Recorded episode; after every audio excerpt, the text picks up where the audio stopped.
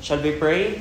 Ama namin Diyos na makapangyarihan sa lahat, we praise and thank you for another day that you have given to us. Thank you for the opportunity na makapag-aral kami ng inyong salita. Salamat sa inyong kabutihan at katapatan. Patawad pa, Ama, sa aming mga kasalanan. And I pray na tulungan niyo kami bilang mga mananampalataya na lumago spiritually according sa inyong salita. Sa ngalan na aming Panginoong Kristo, Amen. Okay, so we're done talking about biblical repentance and saving faith. Now, what's the reason why we first discussed that? Because yung the succeeding lessons that we're going to talk about are doesn't matter to a person that is not saved. Meaning, yung mga pag-uusapan natin moving forward, kasi magkakaroon tayo ng iba-ibang topic na pag-aaralan, and ang ibig sabihin lamang, kung ang isang tao ay hindi ligtas, meaning he didn't repent biblically, Nakita natin yung mga wrong definition ng biblical repentance. Nakita din natin anong kahulugan ng saving faith. Kung ang isang tao ay walang biblical repentance at wala siyang saving faith, hindi siya ligtas. Meaning, hindi niya mauunawaan yung mga bagay na ating pag-uusapan. Tingnan niyo 1 Corinthians. Open your Bible in 1 Corinthians chapter 2. 1 Corinthians 2. Verse 14. Joe, can you read it? When you found when you find it? 2 verse 14. 1 Corinthians 2:14. But the natural man receiveth not the things of the Spirit of God, for they are foolishness unto him, neither can he know them because they are spiritually discerned. So, ang isang natural man, meaning ng natural man dito, isang taong hindi ligtas. Ito yung isang tao na walang biblical repentance at walang saving faith. Maaring merong reformation, maaring merong knowledge faith, pero hindi siya salvation. Ang sabi ng Bible, ang natural man, receiveth not the things of the Spirit of God. Hindi niya tinatanggap. Yun ang natural. For example, ang isang tao, ang isang hayop, halimbawa, si Jacqueline, uh, iinom kaya siya ng kape or ng soda or ng soft drinks? Hindi, because hindi yun natural sa kanya. Kung halimbawa, ang ipabigay natin sa kanya ay dog food, kakainin kaya ng aso yun? Yes, because yun yung natural sa kanya. And the same thing, ang isang taong hindi ligtas, hindi niya tinatanggap ang mga bagay ng sa Espiritu. Kasi sabi ng Bible, yung mga bagay ng sa Espiritu ay spiritually discerned. It is the Holy Spirit that enlighten and give desire to a person that is saved. That's why we need to make sure that we are saved. If our repentance is biblical, if our faith is saving faith, we need to examine ourselves. Kaya nga napakalaga yon. Now, today, we're going to start another series of lesson which is called the Christian growth and victory. Of course, pwede nyo itong iuwi kung gusto nyo maging personal, na copy. Pwede nyo itong iuwi at sa inyo na yan. Pero kung ayaw nyo naman, kung sa tingin nyo you're going to misplace this, isauli nyo na lang every meeting so that we can, I can keep it there. At uh, maiingatan. Okay, so Christian growth and victory. Now, ang tanong, the question is, after you get saved, Yeah, Brother RJ, I am sure that I am saved. I am sure that I biblically repent and I'm sure that I have a saving faith. So what our what's our next steps as a Christian? Yun ang ating pag-uusapan. Christian growth and victory. But before we jump into the lesson, itago nyo lang yan. Uh, kung uh, kung, kung gusto nyong iuwi na to at inyong personal na kopya, make sure, just make sure na dadalhin nyo to every week. Para yung ibang student na a-attend, meron silang ibang copies, okay? Now, uh, but before we jump there, so itago nyo lang to. So kung gusto nyo uwi, iuwi nyo to, take it home. But if you don't like, you give it later uh, at the end. Or pwede nyo, one thing is you can keep it personally at your own place. Somewhere here in there in this room. Just make sure na you keep it properly. So, but if you want, just give it to me so that I can keep it. Now, but before that, one thing that is very important that we need to make sure is maybe like this. Ano yung nasa isip natin ngayon? What are you thinking right now? Ano yung nasa isip nyo right now? Meaning, ano yung isang bagay o mga bagay na nasa isip mo ngayong, ngayong punto ng buhay mo na nagdadrive sa mga action mo. Halimbawa, I remember, meron akong mga kaibigan, mga mga unbeliever na friend na ang nasa isip nila is yung mga bagay, halimbawa, Taylor Swift concert, Era Tour. Tama ba yung term, yung, yung name ng tour ni Taylor Swift? Era Tour. So lahat ng bagay na ginagawa niya, yung lahat ng binibili niya, lahat ng pinapanood niya, lahat ng kanyang ginagawa is all about Taylor Swift. Kasi yung kaibigan ko na yon, ang nasa isip niya, what, what is in her mind is all about Taylor Swift. That's why her action were, were driven by the, by his her thinking about Taylor Swift. I remember nung nung recently nagpapagawa kami ng bahay, uh, kahit ako I don't have any knowledge about construction or engineering, but because I need to I need to uh, supervise some construction work, inaral ko yung construction, meaning yung basic construction is basic engineering And for that period of time, my thinking is all about construction. So, ang tanong, what is in your mind right now? And the reason why I ask that is because go over Psalms 119. Psalms 119. Kasi, tandaan nyo, uh, there is a possibility that what on our mind is full of junk. Meaning mga bagay na walang kwenta spiritually. Tingnan niyo ang 119, Psalms 119, verse 9 to 11. Uh, Mikey, can you read it? Psalms 119, verse 9 to 11. Wherewithal shall a young man finish his way? By taking heed thereto according to thy word. With my whole heart have I, have I sought thee, O let me not whether from their commandments. Thy word have I hid in mine heart that I may not sin against thee. Okay, thank you, Mikey. Now, the psalmist is an example on how he... My question is, what is on the mind of the psalmist in this passage? Ano yung nasa isip ng psalmist? God's word. God's word. And that's our goal. Uh, bilang mga Kristiyano, one thing na dapat nating pwedeng i-achieve, one thing na dapat nating i-achieve, one thing that we need to achieve as a Christian is to fill our mind with God's word. Unlike with the example that I gave to you, like my friend who who who whose mind and heart were polluted by Taylor Swift. That's nonsense. That's why I'm going to introduce a program in our class, specifically lang to para sa atin, ang memory verse uh, program. Yung memory verse program natin, uh, ang goal nito, ang goal ng memory verse program natin is to, in order na yung thinking natin would be focused katulad ng psalmist, just like the psalmist. Na ang, ang memory verse program, ang goal natin dito, not in order to impress others, not in order to achieve many verses that we have already memorized. Our goal in our memory verse program is to infiltrate, to populate our mind with the Word of God at all time. Na kasi kung halimbawa, ang thinking mo right now is patungkol sa construction, patungkol kay Taylor Swift, patungkol sa K-pop, patungkol sa ibang bagay, yun, magda, yun ang magdadrive ng mga action mo in your daily life. For example, if you are your mind is about K-drama or K-pop, that's are the things that is evolving in your daily life.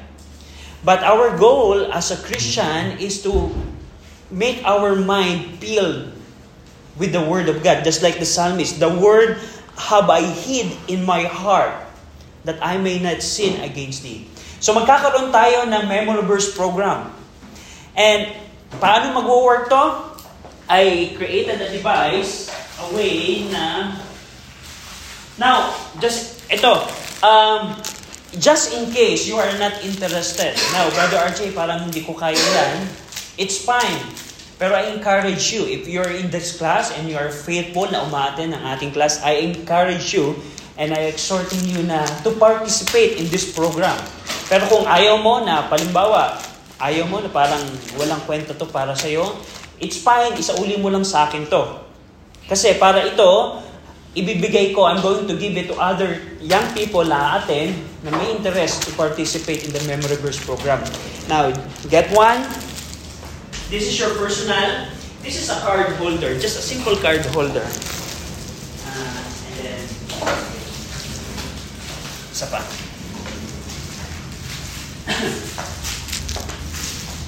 okay, you can rip it off. Now, ang goal natin dito, I'm- I have printed cards of Bible verses that you're going to put in your card holder.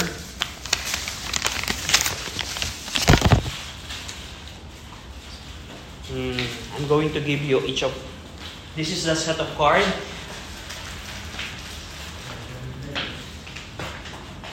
Set of card for you. Later nyo na lang ilagay. Uh, later at home, put, put each card in the card wallet or card holder.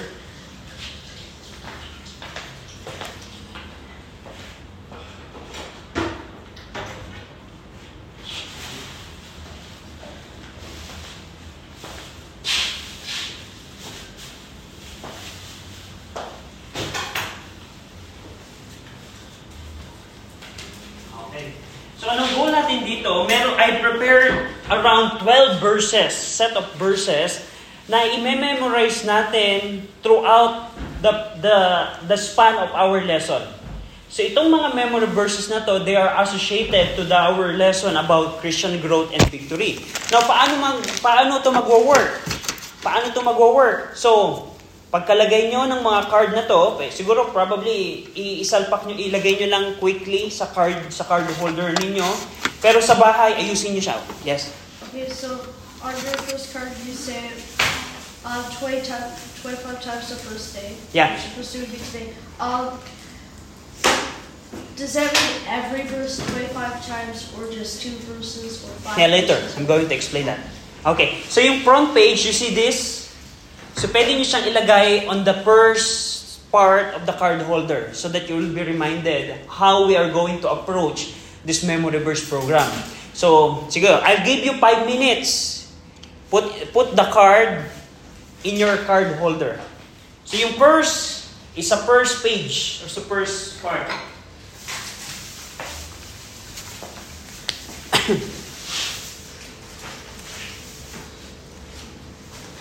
Only 5 minutes. Kapag ka hindi nyo pa rin natapos in 5 minutes, do it at home.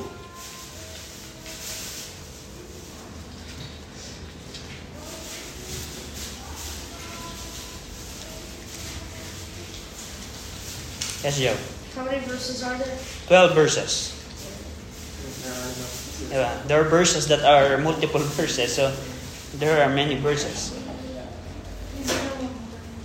There aren't enough holders, so just keep the rest of those. Put it on the short ones. Are you done? So I can memorize the long ones. Ah, kulang. Hindi sakto. Hindi, meron pa sa likod ni ano. Hmm.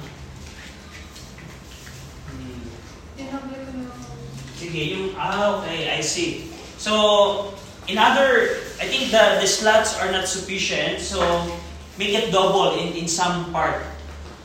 But, but just keep the card. Ah, Okay.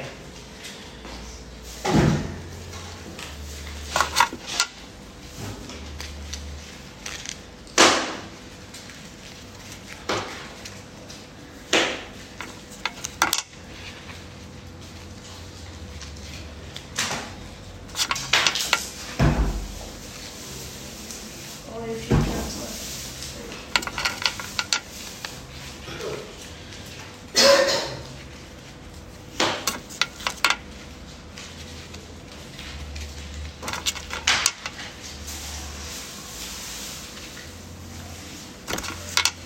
Yeah, I think the slots are are not sufficient.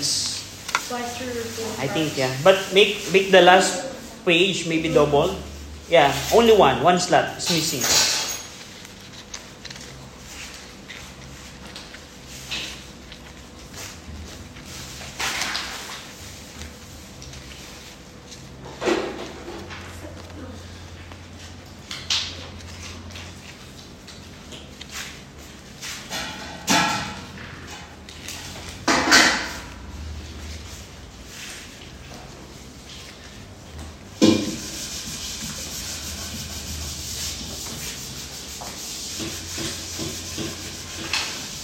There are two.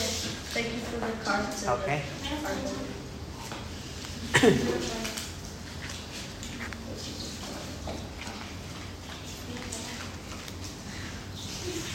Okay, so ang goal natin dito is ang approach na gagawin natin kasi are you in the place that you memorize a verse before but right now you forgot it?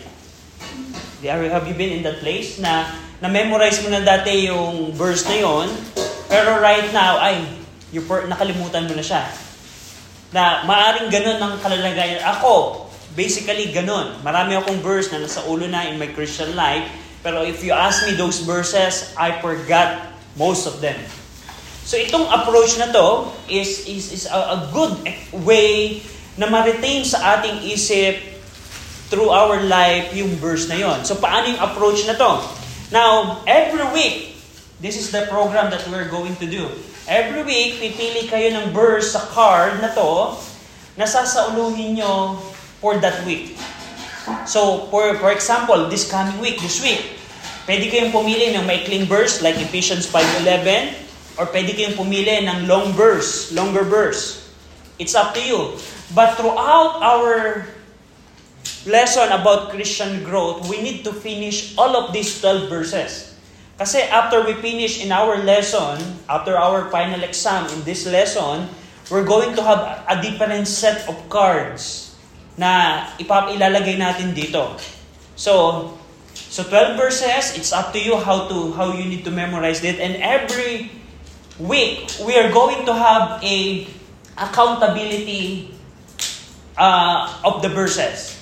So hahanap kayo ng partner, teenager to teenager, you, you, you need to have a partner in this program na every week, doon mo i-recite yung verse na sa ulo mo that week. Halimbawa, uh, my partner will be Joe. This is my partner. Joe, is it fine to you? Pwedeng tatlo kayo. If, if, but, pwedeng three or two, but find someone in this class where you're going to recite the verse that you memorize for that week. So, kami ni Joe. Okay? So, pwede kayong, pwedeng tatlo or pwedeng dalawa, pero kami, dalawa kami. So, next week, I'm, I'll be part of this memory, memory, memorization program. I'm going to recite a verse to Joe, and Joe is going to recite a verse to me. So, that's the that's one thing na gagawin natin. And also, paano ba yung approach? Tingnan nyo yung first part ng card. Now, halimbawa, this is the approach ng, ng program na ito. On the first day, let's say Monday, you need to memorize the verse. And you need to recite that, after you memorize that, you need to recite that throughout the day ng 25 times. Pretty, pretty exhausting job.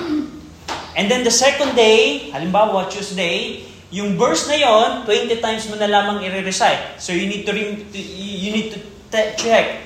Do I still remember that verse kahit one day na yun has had passed? Wednesday, 15 times. Thursday, 10 times. Five, Friday, 5 times. And then, after mo ma-memorize noon, at least once a day, halimbawa, naka fourth week na, at least once a day, you need to memorize, at to recite that verse again. Halimbawa, we're already in the fourth week and you already memorized four verses. In order to retain that verse in your mind, you need to memorize that verse again. Eh, you need to recite that verse again at least once a day. And here, once a week for seven weeks, then once a month, then thereafter. So that's why we have this card so that you can check. Do I still remember Ephesians 5.11? Do I still remember 1 John 1.9? So, it's a good way in order to, to retain those verses in our mind. Now, one thing that I need to, to, to, to emphasize in this program is the key purpose of this memorization program is, for example, your task is to memorize Ephesians 5.11. So, while you are memorizing that, this verse, you have to meditate this verse in your mind. Of course, one thing na kailangan yung ma- ma- ma- ma-make sure, una, kailangan yung malaman ano yung ibig sabihin.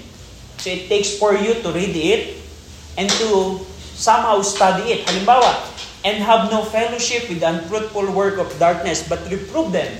Before you memorize this, make sure that you understand it.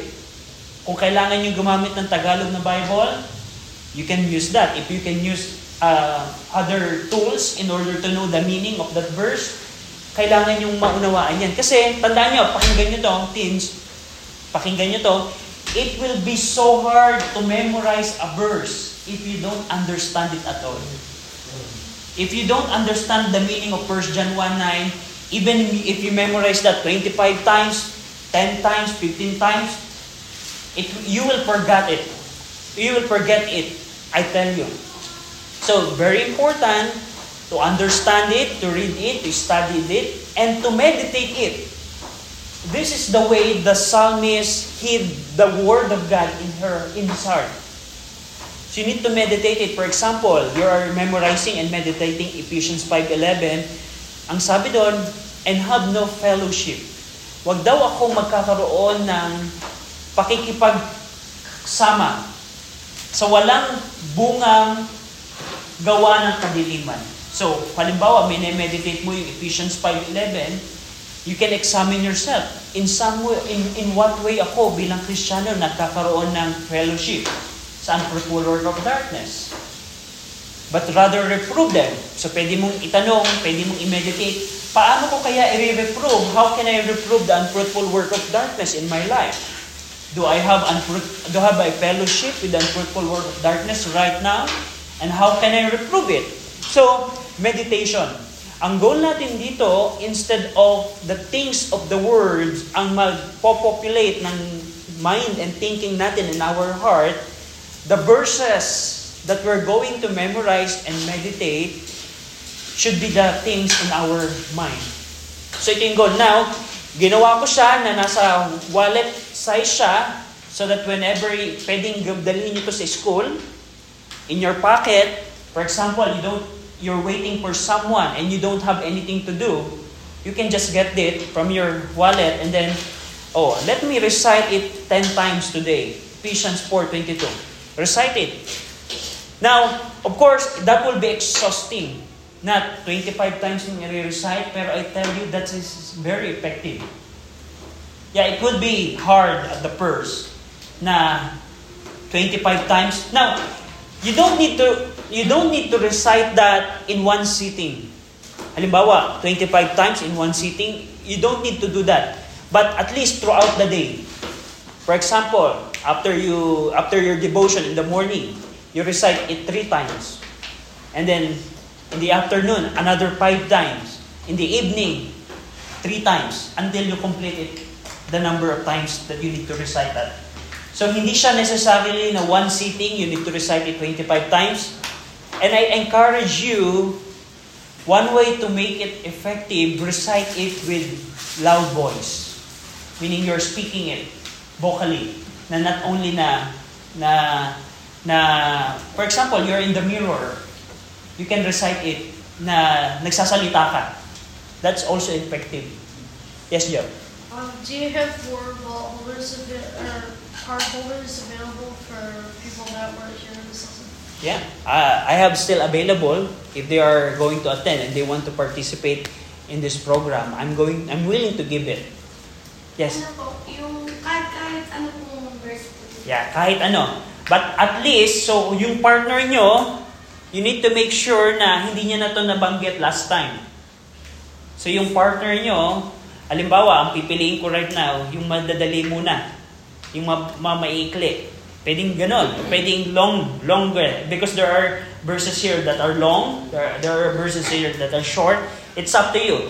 But just make sure every week it's a different. And it's your task as a partner to, exa- to, to evaluate the memory verse of your partner. So, Joe, I'm going to to audit your memory verse. And you have to audit my memory verse as well. So, that's how it works. So, any question? Ano po, di ba, dapat, ano, iba-ibang mag-recite. Ah. Ano po pag nasabi nila, hindi na po ba namin pwede Pwede pang sabihin, bas, basta ang, ang goal lang ng partner is na may make sure mo na yung partner mo ay ginagawa to. So, yun yung goal. So, kung halimbawa, nag-miss siya ng week na yon, okay, next week, dalawa na yung i-recite mo. That's, that's your accountability. Kung yung partner mo ay hindi ginagawa, ikaw yung mag enforce nun. So, so yun. Ano po, pag, pag natapos na lahat nung naano na po namin dalawa, pwede po kami mag-decide na ibang verse naman. Pwede yan. Nakukuha na lang kami. Yeah, sa- pwede yun. Pwede yun. If you already finish this, or, for example, you've memorized two verses for that week, that's very good. You, meaning, you already surpass the expectation. That's that's fine. So, kung na-memorize mo kagad to ng dalawang linggo, very good.